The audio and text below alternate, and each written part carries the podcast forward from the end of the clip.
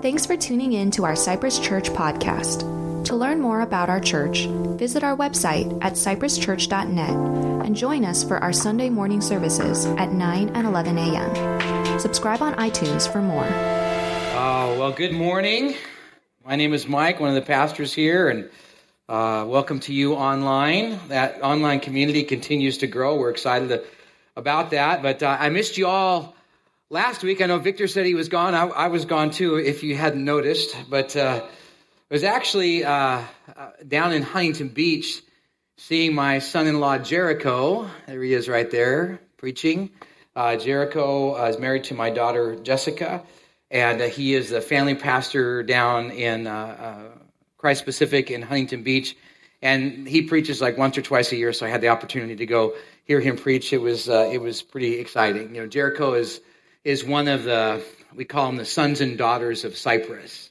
Uh, these are people that we've sent out, people that we have trained and been involved in their uh, development, in getting them ready for ministry and sending them out. And we have a whole slew of them. And matter of fact, one of them is my son, and he is actually preaching in his church this morning in uh, in Long Beach, and that's where Christy is this morning. And uh, I, I, didn't want to miss twice in a row, so and I've seen him preach before. It's okay he's he's preached here a couple times, so I'm going to get Jericho to preach here. I think you'd enjoy hearing him. But uh, just amazing uh, how God is using Jericho and how fun it is that uh, we as a church uh, had a part in Jericho's development. Uh, God does that with us as He brings us along all kinds of, of training so that we not only uh, develop in ministry, we grow in character and we thrive. It, it reminds me of a time that I went through some training and I trained for the Long Beach Marathon. Now, yeah, that's that's actually me. I I'm, I actually weigh about 20 pounds less. I would have said 30, but I've gained some back. But uh, uh, it's uh, uh, it, the training was like a part-time job training for the marathon, and uh, um, I, uh, I, I it was good to have that training because I actually ran a marathon before I actually went and, and did it in, you know, for a, event.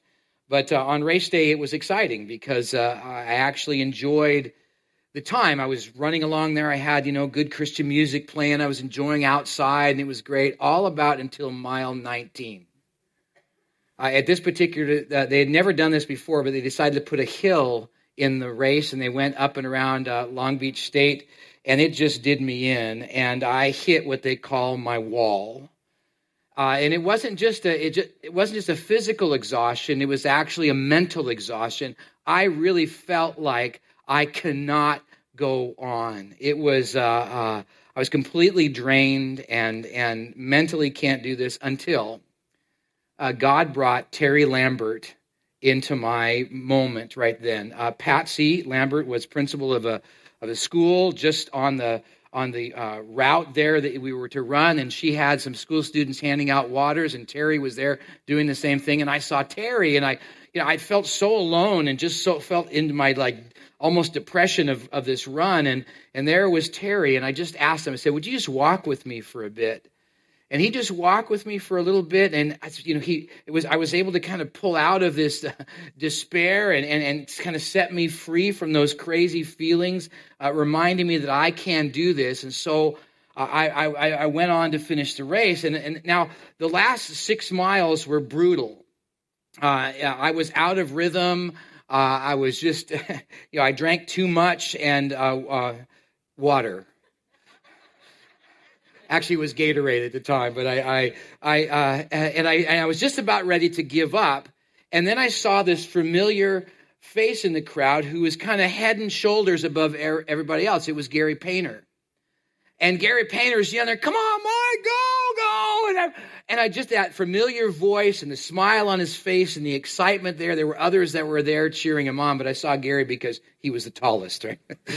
and I just I, I knew I could finish, and I just kind of picked up the pace and you know kind of hobbled forward, and uh, there I am at the last bit, you know, fingers pointing, thank you Jesus, um, that I actually completed the race. Um, I felt the energy to move on after Gary showed up and encouraged me.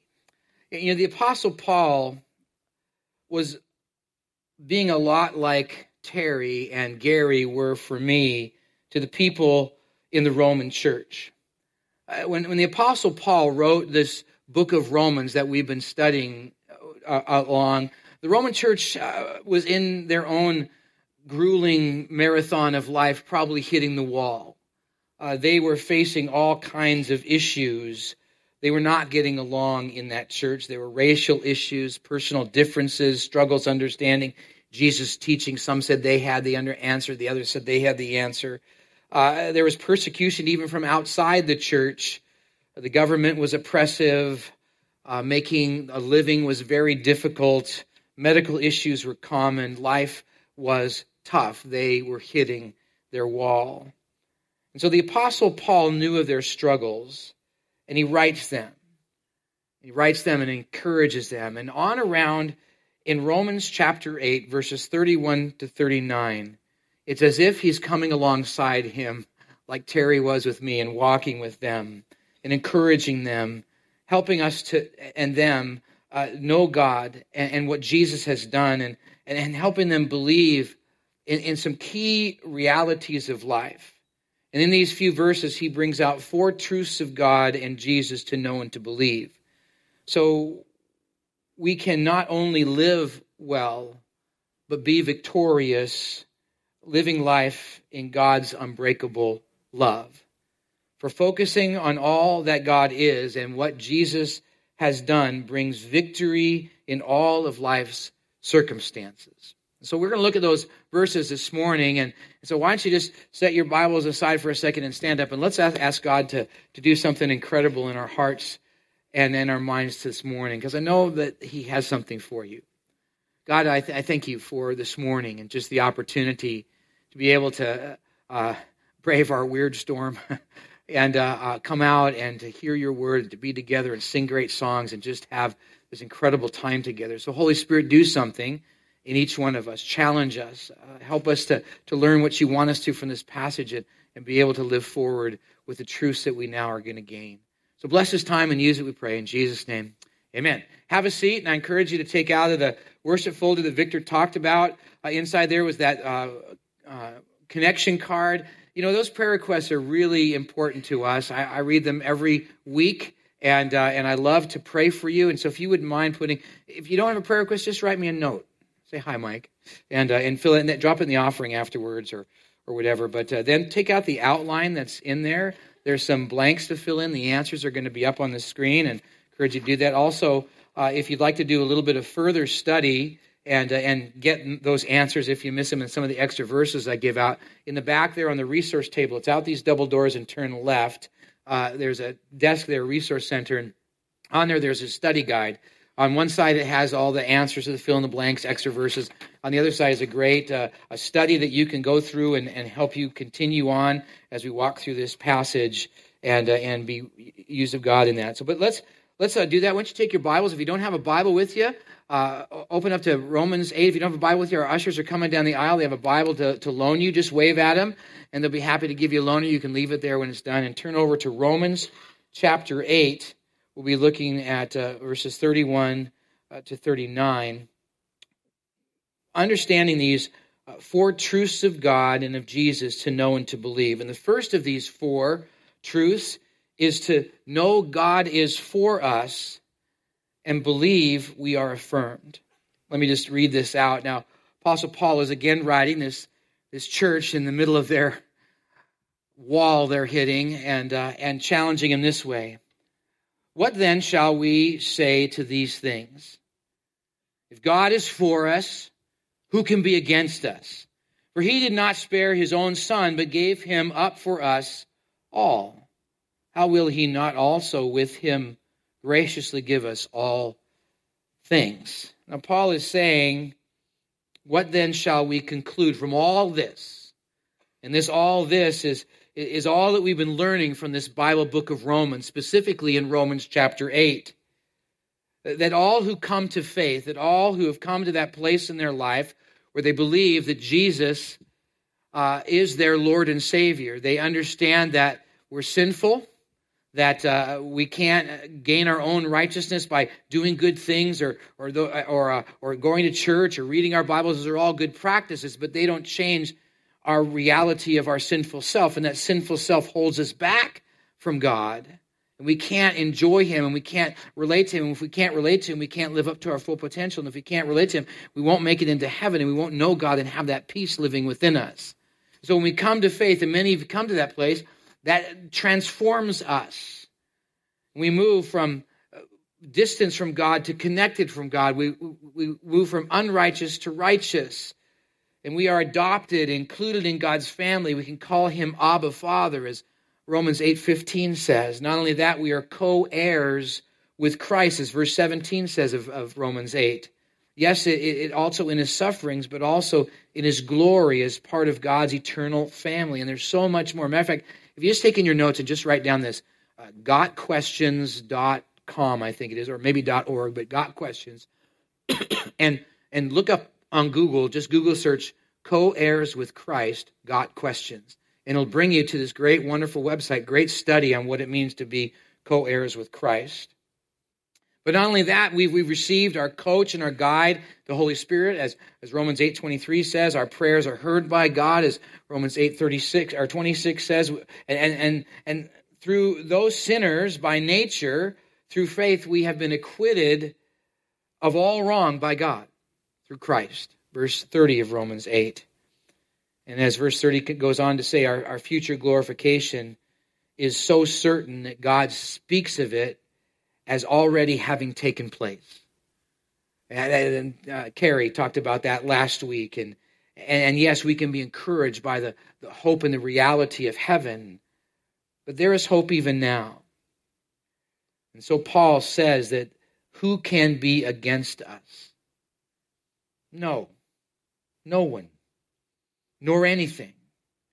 God is committed to us, and He, not even sparing His Son, He is willing to give up His Son, and He certainly is willing to bring about His promise uh, in our growth and affirmation in our character. Philippians 1 6. For I am sure of this, that He who began a good work in you will bring it to completion at the day of Jesus Christ. We need to take in that affirmation. And yes, it will include some discipline. You want a verse for that, write down Hebrews chapter 12, verses 1 to around 17. I mean, it's like that training. It takes discipline and it's a lot of it's training and mentoring. But if we don't get that God is for us, it's tough to believe. It's like for me training for this marathon. I, I actually got shamed into the marathon by this man right here, Carlos Ricoy. Now you look at Carlos and you say, not so much an athlete. Uh, and I would say the same thing because I called him up one day. He's a, a longtime mentor of mine, and I said, "Hey, Carlos, what you doing?" He goes, and he just he had just turned sixty, and he said, uh, "I'm doing great, Mike. I just ran a marathon," and I was just like shocked. I mean, my mouth open on the phone, like long pause. Carlos goes, um, I'm not so sure, but I think I'm getting offended that there's such a long pause here. and I said, Well, yeah, you kind of should be because, Carlos, I don't see how you could ever run a marathon. And he goes, Now I am really offended. but Carlos said, You know, no, Mike, I can do it. You can do it. And, you know, I believed in, in Carlos because uh, Carlos had mentored me in a lot of different ways. He was one of my uh, greatest mentors and helped me understand intercultural relationships. And, and, you know, we went down to Mexico time and time again together, and he was our main interpreter. And I would say crazy things, and he would pull me aside, Mike, don't say those crazy things.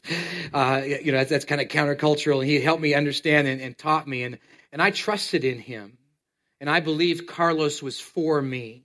So when he suggested, Mike, almost challenged me, Mike, you can run this marathon. Here's the method I use called the Galloway method, which is a run walk method. And uh, I, I believed in him and I knew he was for me.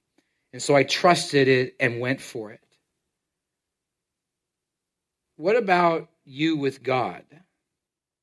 Do you believe God is for you? Do you? Because the truth is, we are handcrafted and designed with love by God. Roman, or excuse me, uh, uh, Psalms 139, 13 through 18 that we are uh, fearfully and wonderfully made by him. We are deeply loved and helped and guided by God. Isaiah 41:10 says that, that, he will strengthen us and help us and he will uphold us with his righteous right hand.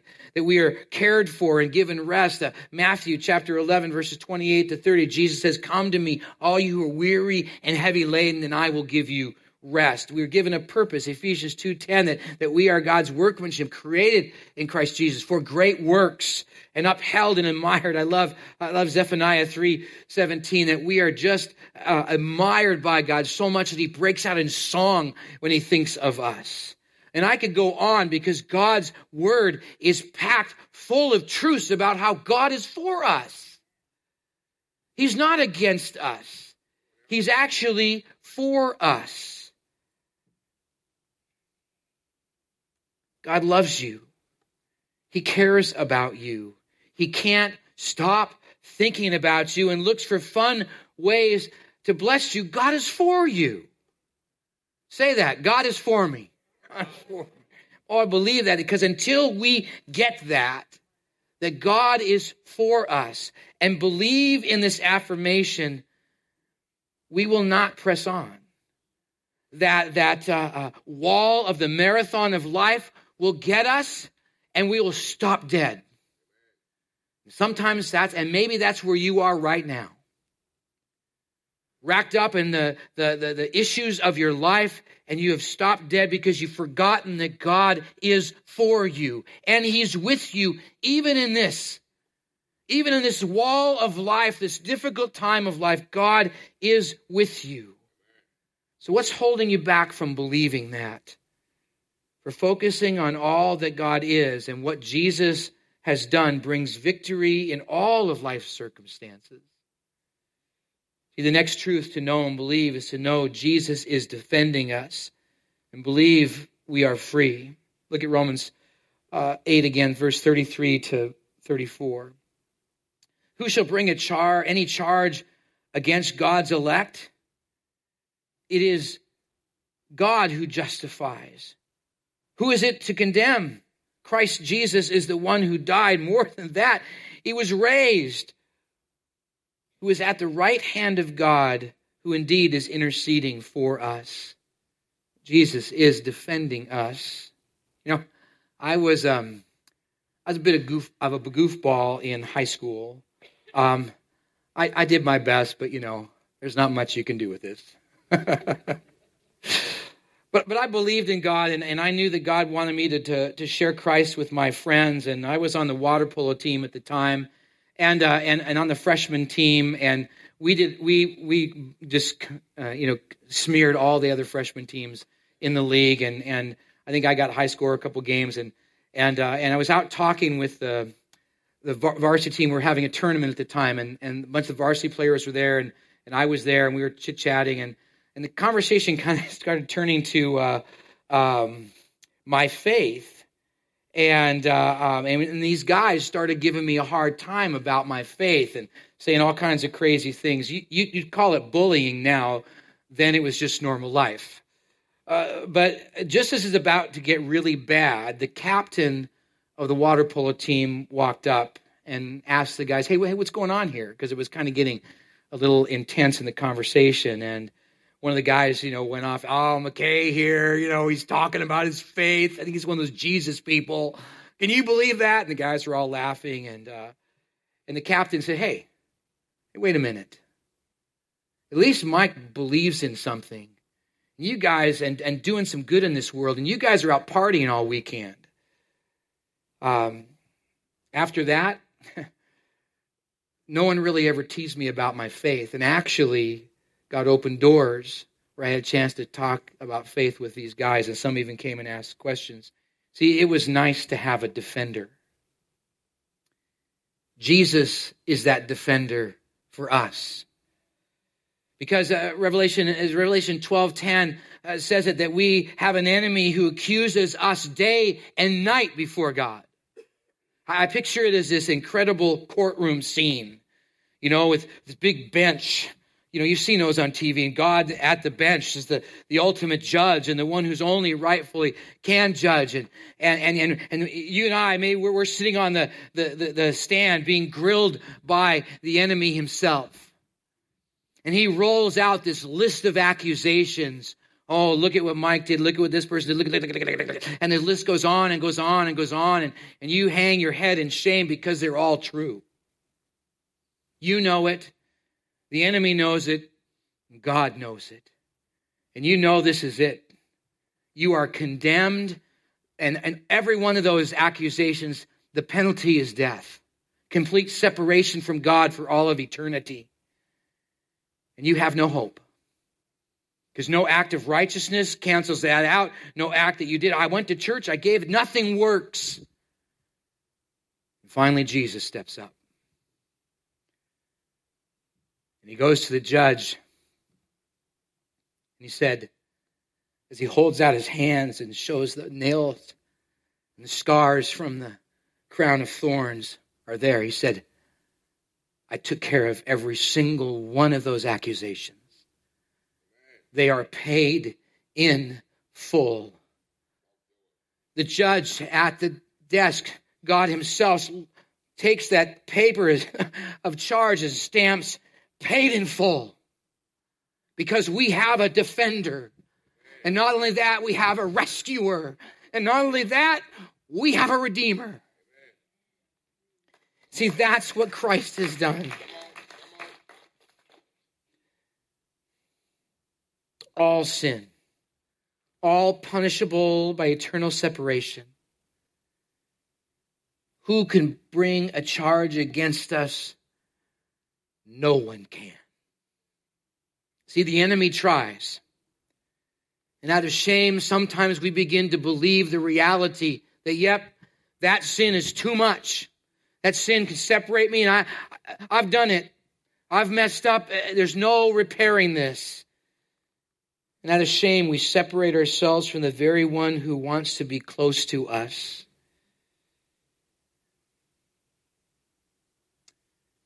And see, even you cannot bring a charge against yourself. No one can. Christ died and paid the full penalty of sin, past, present, and future. He raised from the dead, showing his death was enough, was effective, and now is seated triumphantly at God's right hand, and he intercedes for his people on the basis of his shed blood, and that is enough and we are free. Free of the accusations, free of the shame. We are free. So, know Jesus is defending us and believe we are free for focusing on all that God is and what Jesus has done brings victory in all of life's circumstances. Because we are not defeated, nor distant, nor forever disconnected. We are connected to Christ. Boy, live that out. Let that freedom and that reality soak into your soul. Which brings us to the next truth to know and believe. To know Jesus loves and believe we are connected. Go back to Romans 8, looking at verses 35 uh, to 36. Paul asks the question Who shall separate us from the love of Christ. Shall tribulation or famine or nakedness or danger or sword? It is written, For your sake we are being killed all the day long. We are guarded as sheep to be slaughtered. Paul is quoting that last verse, verse 26, from Psalm 44, specifically verse 22. It's a psalm, verse uh, Psalm 44, uh, begging God for help because we live in a world where bad stuff happens to all people. And as followers of Jesus, we have a real enemy who will be creating tribulation in our life. That word literally means uh, purposed affliction, strong pressure.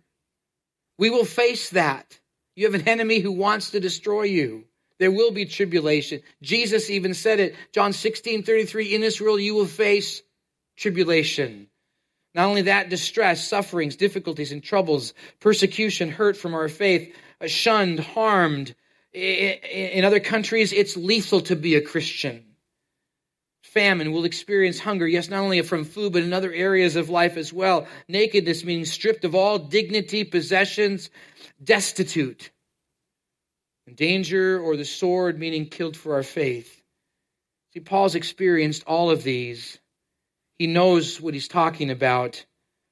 And what sustained him is knowing nothing separates him from the love of Jesus. For see, in the love of Jesus, there's peace and there's help and there's, there's even joy. And just because difficulties happen, and they will, Jesus' love is not less, it's actually stronger. I don't know where we get this notion that, somehow if we're close to God, nothing bad happens to us. It's not true. You know, the rain out there falls on everyone. And the same it is. Difficulties and struggles and trials and tribulations, all the things that Paul just listed is going to happen to those who follow Jesus. But, but, but, but it's not that he loves us less, he actually loves us more. Let's just say that you have a friend or, or, a, or a child or a spouse or a family member who says, you know what? You don't really love me. You don't really love me because, because you don't uh, uh, give me good things. You don't buy my meals. You don't give me presents and take me on great vacations and give me gifts and make life easier for me and, and make, make life nicer for me and say nice things all the time. What would you call that person? Spoiled.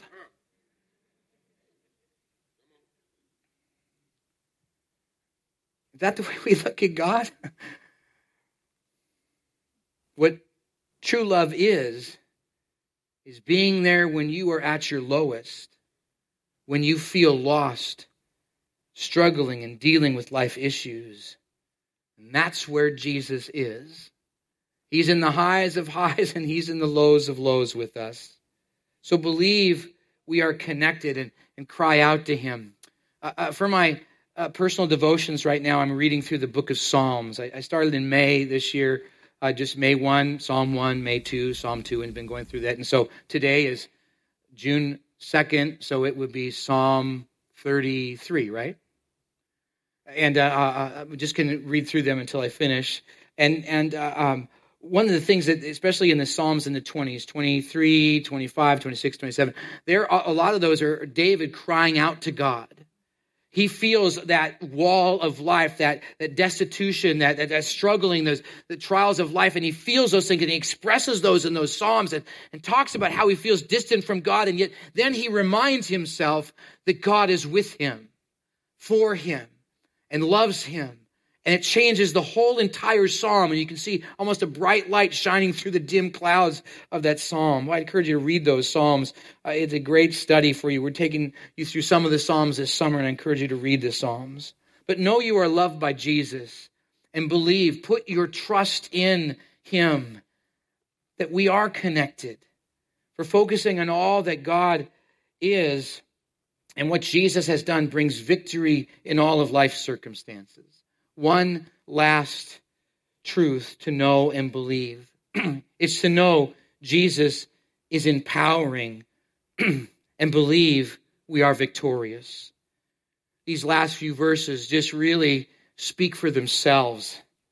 But I want to read them to you and expound on them in a little bit through this song that we're going to sing. But it says, No. Paul says in verse 37, No. Who shall separate us? No, nothing. Who should bring a charge against us? No. Shall all these things somehow affect our relationship with God and change His love for us? No. No, in all these things, we are more than conquerors through Him who loves us. For I am sure that neither death nor life, nor angels, nor rulers, nor things present, nor things to come, nor powers, nor height, nor depth, nor anything else in all creation will be able to separate us from the love of God in Christ Jesus. Amen? Amen. Oh man, that's so true. That ought to fire us up. That ought to make us get excited about God. For there is complete victory we will finish the race. There will be victory at the end because of Jesus. Nothing in all of creation can separate us from his love. You have that constant flow of energy in the deepest lows of your life and in the highest highs. He is there. Even in those difficulties we just mentioned. And no one knows that better than Horatio Spafford. Spafford lived in Chicago towards the end of the 19th century. He was a wealthy Christian who supported the evangelistic campaign of D.L. Moody. In his younger years, he lost his son. Devastating. But never doubted God's love for him. He still had his wife and his four daughters and a comfortable income. His wealth was heavily into the Chicago real estate, which was unfortunate because of the devastating Chicago fires in 1871, destroying most of his holdings and wiping out much of his wealth. He never stopped believing that God loved him. Looking for an opportunity to get away and rest for a while, he booked passage for his family and himself to on a ship to England, where he planned to assist Moody in another evangelistic campaign. A last minute business matter held him back. So his wife and four daughters went ahead. On the voyage, their ship was sank by another in 12 minutes. Horatio received a telegram from his wife. It just simply said this saved alone. His four daughters went down with the ship. He immediately left to join his grieving wife in England to comfort her, just to be there. Can you imagine the pain? When his ship reached the place where the shipwreck had taken place, he wrote down his feelings that were later arranged into a song. You know that song. I want us to sing it together. It's called It Is Well. Sing with me. When peace like a river attendeth my way, when sorrows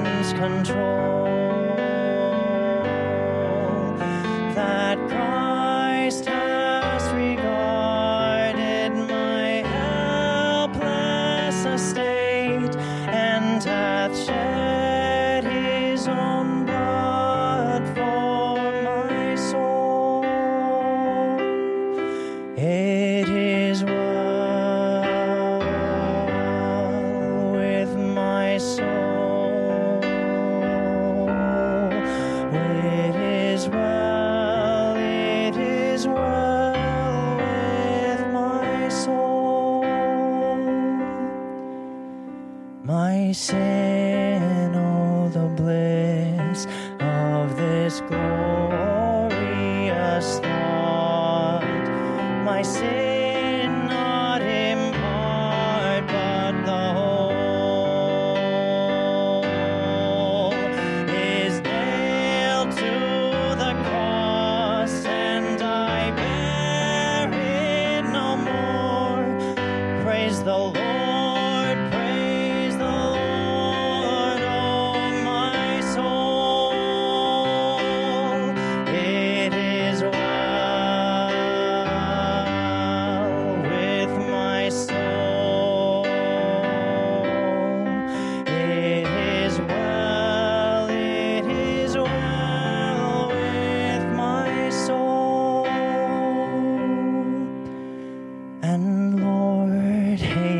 the day when my faith shall be sight.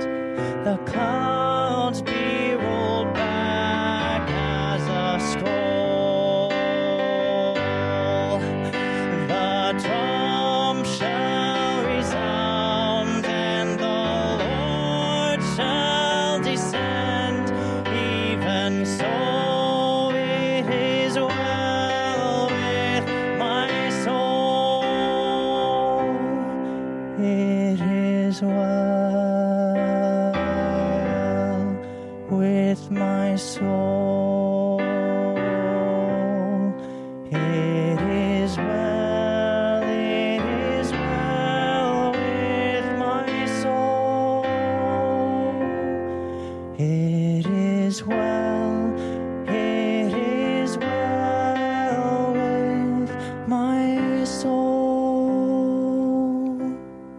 Honestly, I, I can't imagine him writing those words. I, I would be completely devastated. And yet, his connection with Christ allowed him to be able to say, It is well. Because sorrows can't separate us from Christ. Not the sorrow of cancer, not the sorrow of divorce, not the sorrow of a loss of job, a loss of relationship, a loss of any other loss. Satan's blows can't separate us from the love of Christ, and not even our own sin cannot separate us from his love.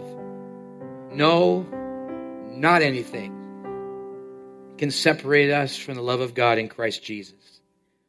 You know, life is a marathon. And there are times when we hit our wall. And yet we have already won. We've already been victorious. Sin has no grip on us. We can overcome. We can make it through life. Not just as a survivor, but one who thrives. For God is for us.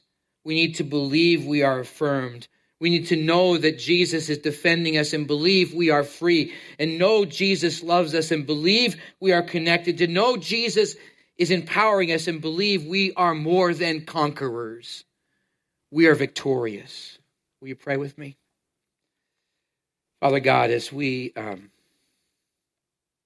have just been challenged by the Apostle Paul, right in the midst of our wall in this race marathon of life.